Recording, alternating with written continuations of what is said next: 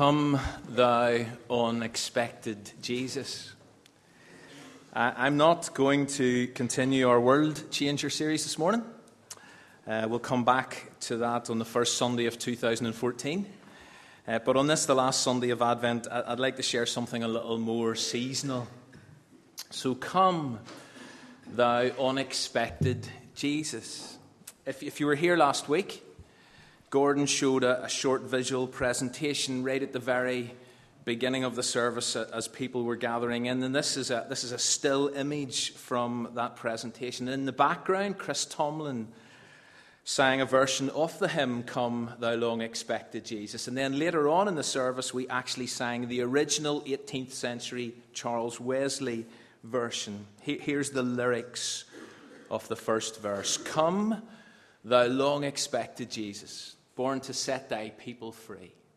From our fears and sins, release us, let us find our rest in thee. Israel's strength and consolation, hope of all the earth thou art, dear desire of every nation, joy of every loving heart.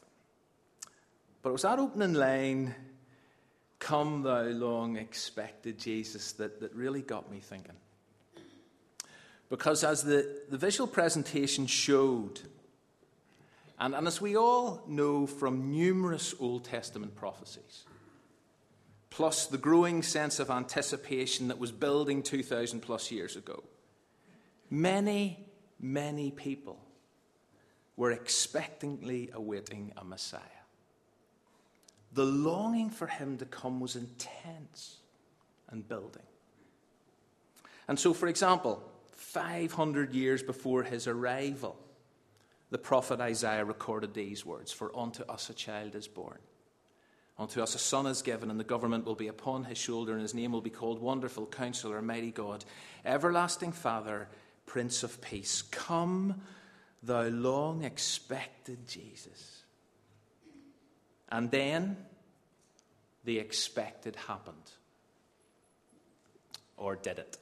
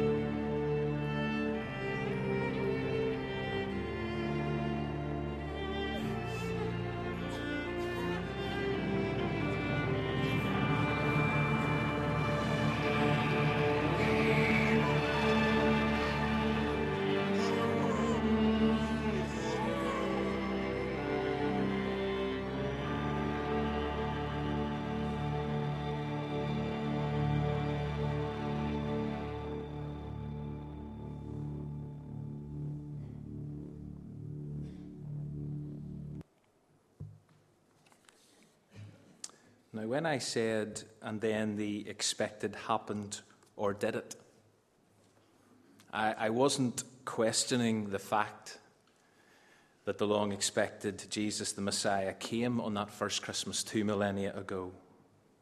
What I was questioning, and this has been with me all week, what I was questioning was just how totally unexpected his actual coming and everything in around it turned out to be. And that's what I want us to think about this morning. That's what I want us to do. I want us to expect the unexpected. The story, the Christmas story, is remarkable, but what makes it so astonishing is the unexpectedness of, of all that happened and who were involved. And what that actually communicates to us if we would just pay attention to it. And so, alongside everything else we think about at this time of year, please include this thought that with God, you should expect the unexpected. And why do I say that? Well, because Christmas is a tangible reminder that, that God works in unexpected ways. He works in unexpected places. And He comes for and He reveals Himself to unexpected people. As I was preparing for this during the week, I came across a fascinating few paragraphs on a website for small business leaders. It was written by the executive of a company called Accelerated Growth Consulting. And he was advising his clients to do the unexpected. That was his advice. Do the unexpected. Here's what he wrote whether you buy into the Christmas story or not, you have to at least be amazed that over 2,000 years later, in America alone, over $450 billion will be spent. That businesses will organize their sales cycle around, and that employees will organize their vacation around a day designed to remember and celebrate the birth of a little baby boy born to two teenage parents in a small rural town six miles southeast of Jerusalem. Any way you add it up, that's rather remarkable. But one of the reasons why this story is so remarkable, apart from its religious significance, is because of its unexpected storyline. For example, if any of us were God, and we wanted to come to earth, I'm pretty sure most of us would have chosen to come to earth in full regalia with lots of fanfare, attendance, and a couple of PR dizzying displays of power. We would have done all the major news shows and talk shows of the day, and we would have stayed in nothing less than a four season level hotel or eaten in no less than a one star Michelin level restaurant. As the saying goes, when you've got it, flaunt it. That would be the expectation. However, that's not what we're celebrating 2,000 years later. The storyline we're celebrating, whether you believe it or not, he says, is about how God came to earth in the form of a little baby boy born in a feeding trough to poverty stricken teenage parents in a two bit small rural town so that he could identify and be one of us. Again, whether you believe the story or not, you have to admit that's a pretty unexpected storyline. In essence, what makes any story remarkable is its unexpected nature. And as a business leader, your business has a story to tell. If that storyline is predictable and ordinary, it won't be remarkable. But if you do some unexpected things, or some things different from your competitors, your storyline will become more remarkable. That's brilliant. if you do some unexpected things, this guy says, your storyline will become more remarkable. To say that God did some unexpected things with unexpected people on that first Christmas is an understatement. And if you miss that, that dimension to the story, we're in danger of actually missing the point. Or certainly missing any real sense of wonder that can so easily get lost all amongst the madness and the mayhem. So let's take time this morning to remind ourselves of the irony that enhances this story.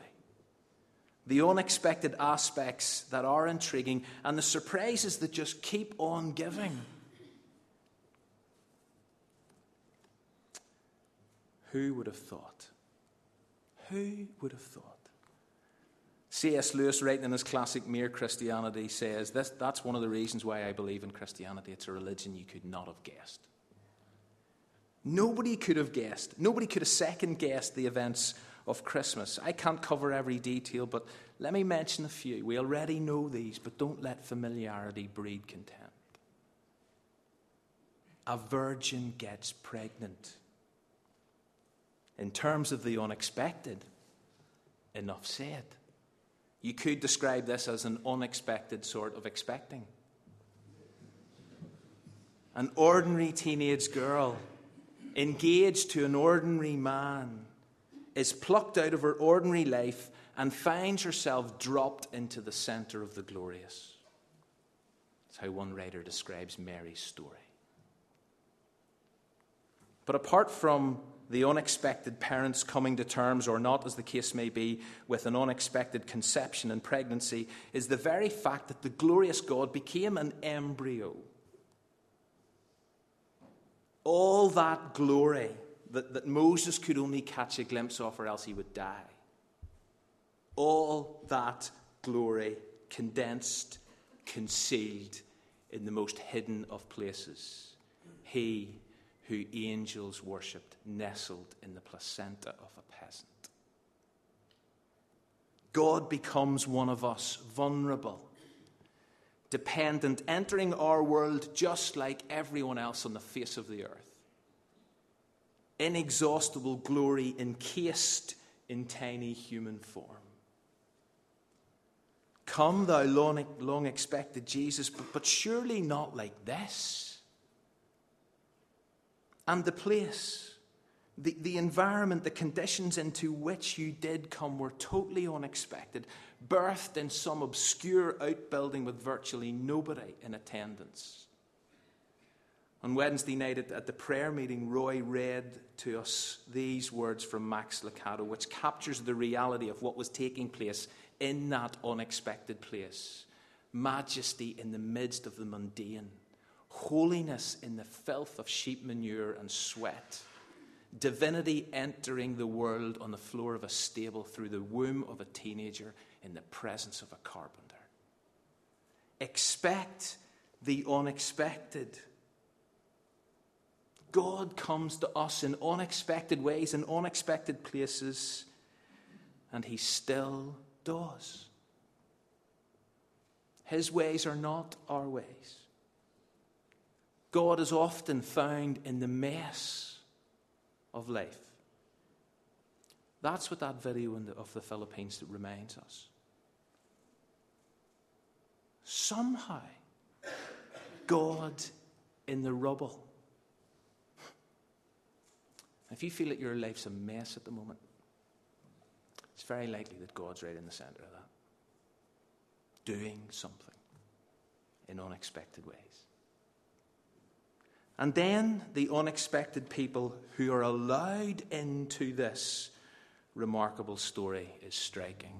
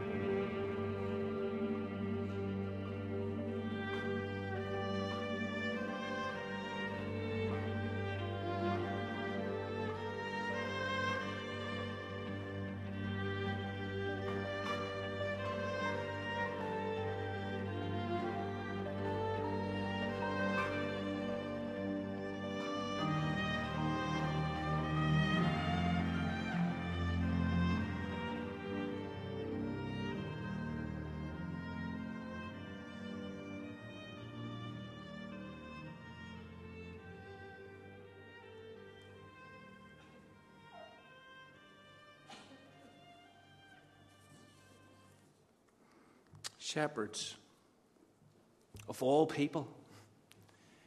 Now, previously, and you would have to go back hundreds of years, shepherding was a recognized career choice. And shepherds were respected at some level. In fact, some of Israel's greatest heroes were shepherds Abraham, Moses, David. But not anymore. By this stage in history, first century Palestine, shepherds were, as Roy has already said, seen as the lowest of the low. Or maybe not quite. They were viewed by the people of Israel as one rung above the leper on the Jewish ladder. Nobodies. Common thieves is how they were regarded. Outcasts, dregs of society. Their testimony didn't even stand up in a court of law. They weren't allowed to take part in temple worship due to their background and their living conditions and their rugged existence. The religious establishment had next to no time for them. And yet, yet, they are the ones chosen by heaven, chosen by God to be the first to know of Messiah's birth. But it's more than that, they're also the first to visit the first to go and tell everyone that a Saviour has been born, these would have been the last people anyone expected to be involved in this story. To be involved in these events, and yet here they are, right at the front, right centre. And whenever the messenger from heaven showed up to these shepherds in their natural, everyday, every night environment, his message actually backed up his appearance. Luke 2, verse 10 I bring to you good news that will cause great joy to all people, all the people, not just the religious, not just the esteemed, not just the respected and sorted, but all people. And this includes you guys. And just, you, just in case you, you miss this, just in case you don't hear what I'm saying, today, in the town of David, a Saviour has been born to you. And so they get to go. And they get to be part of this history defining moment. They get to be those who announce the Messiah's birth alongside a bunch of angels. The unlikely and the overlooked are entrusted with the best news ever. It's almost unbelievable, but it's certainly unexpected.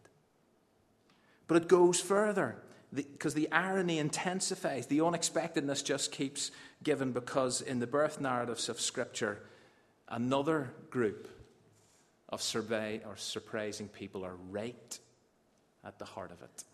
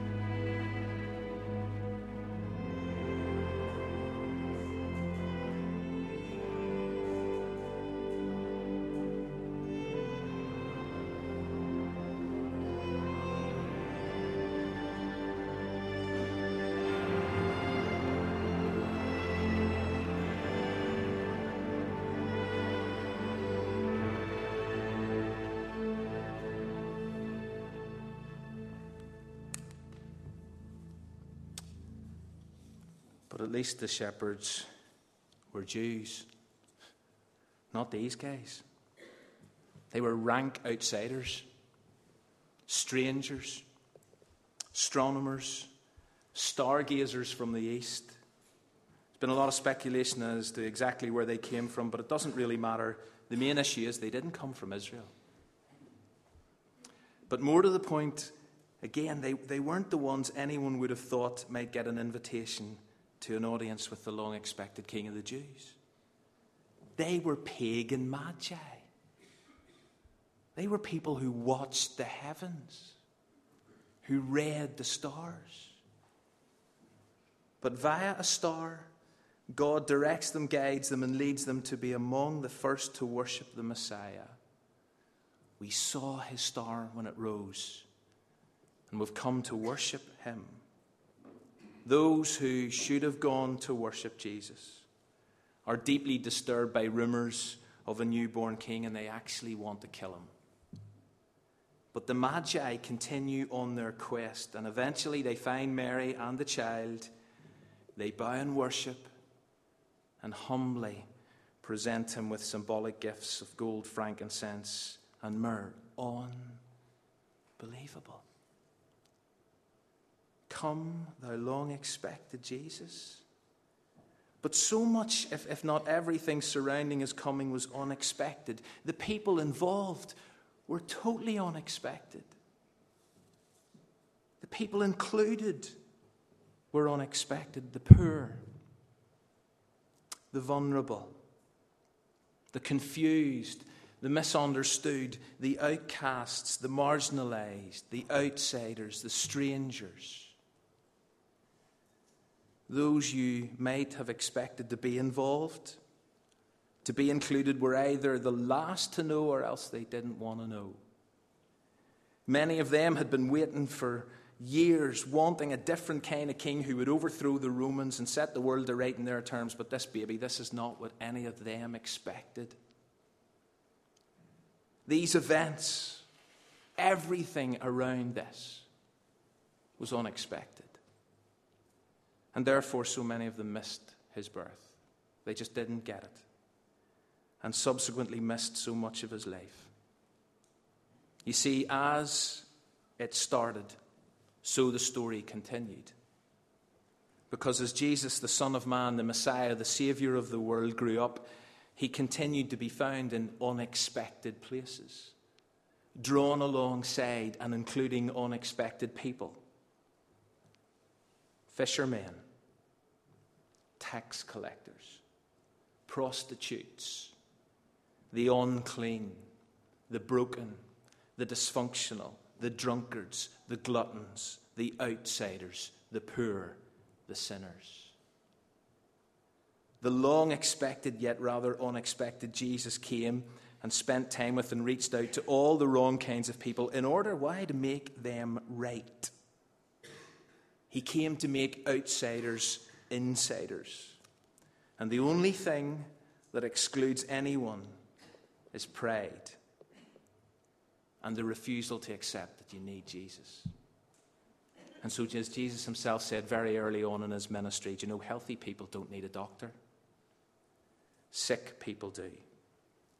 I have come to those, not to those who think they are righteous, but I have come to those who know they're sinners. And so, this Christmas, it is my hope and prayer that those of you who know how much you need the long expected Jesus will take time this Advent to say thank you. Thank you, God, for the amazing gift of the Christ child who is still good news to all people. But this Christmas, as a result of what actually took place at the first Christmas, I also hope and pray that all of us will recognize that with God, you should learn to expect the unexpected. To remember that, that God is still working in unexpected ways, in unexpected places, that God still comes to, that God actually reveals himself to the most unexpected of people. And so if you're here this morning and you feel, you know, I don't really fit in, I don't really belong. I don't really deserve to be part of this. I don't really feel worthy. I feel a bit like an outsider. I feel a bit like a stranger.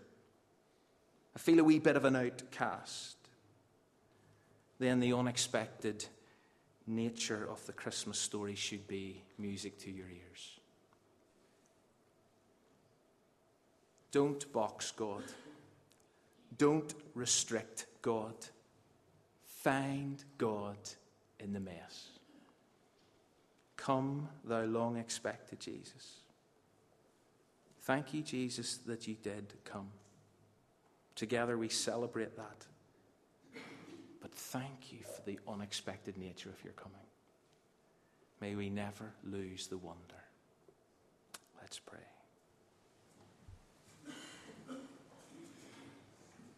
Back then, at that first Christmas, you knew about the shepherds working late at night.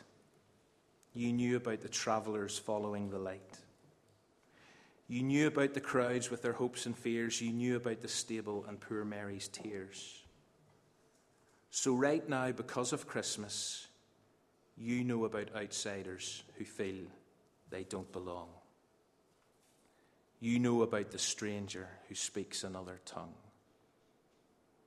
You know about the exile who's forced to leave her home. You know about the foreigner who feels so much alone. You know about the poor whom nobody will know. You know about the puzzled who feel they've far to go. You bring them close in Jesus, each loved by Him. You turn in things inside out you, God, bring outsiders in. Thank you. Amen. Let's stand together. Glorious light, see the dawn of salvation.